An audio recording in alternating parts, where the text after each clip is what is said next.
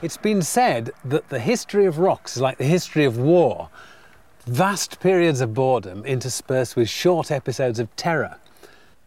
Actually, in the rock, most of the time is not in the body of the rock itself, but in the gaps between them. And let's have a look at this little bit in here. We've got, it's all grey rock. This little bit is a lighter greeny grey, happens to be a bit sandier. That bit is a bit finer, a bit muddier. There's a sharp gap in here. Now, how might those have formed? Well, I'll show you. I'm going to make some rocks here in the back garden, and I want you to concentrate as I do it on how long each event takes. They're going to be a bit different from the ones we've just seen.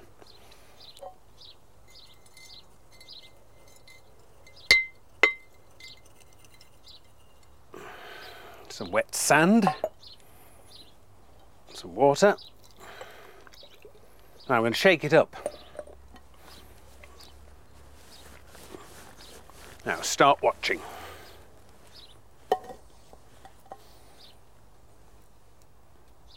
In just a few seconds, the sand has settled out, and I'm sure you can see a layer of sand forming at the bottom there.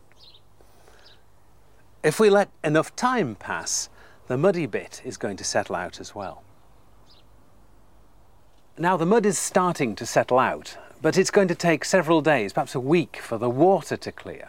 Nonetheless, we're forming a layer of mud on top of the sand. Now, event number two. I'm going to add some more sand. I asked you to think about how long each of these events took. Now the two sands, the bottom one and the top one, settled out in seconds. The very thin muddy layer in the middle took much longer, days to settle. But the real time is between the two pourings of the sands.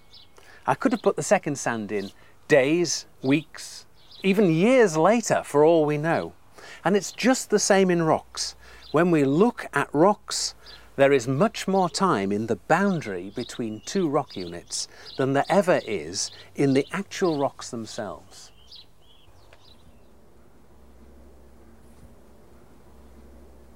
So in layered rocks like these limestones, there's far more time represented by the boundary here than there ever is in the limestone underneath or the limestone up above.